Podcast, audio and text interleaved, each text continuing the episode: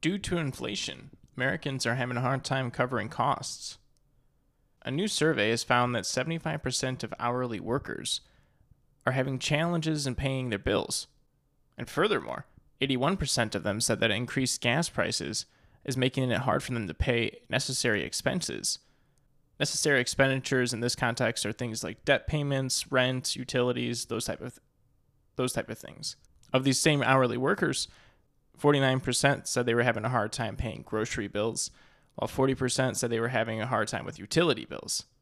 And another statistic that might be an unfortunate bellwether for the future, 34% of those respondents also said it was a hard time for them to make their mortgage payments. And 77% said the stress of covering expenses are having a negative impact on their health. With inflation coming in quite high, 35% of those hourly workers have had no pay increase over the past year. And if you adjust the sample to just households that make under $50,000 a year, 49% of those hourly workers have not had any pay increase, which is startling because it's saying those at the lowest end of the spectrum are actually getting most hammered, both from not having any pay increases while everything else is becoming more expensive.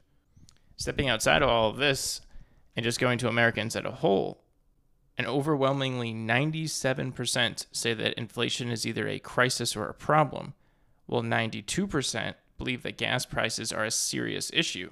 As we're recording, gas is $2 a gallon more expensive than a year ago.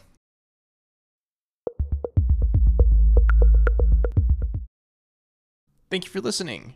If you like this episode, please hit that subscribe or follow button. Also, if you'd like to find more episodes like this or check out the long form show, visit us at bandwidth.productions.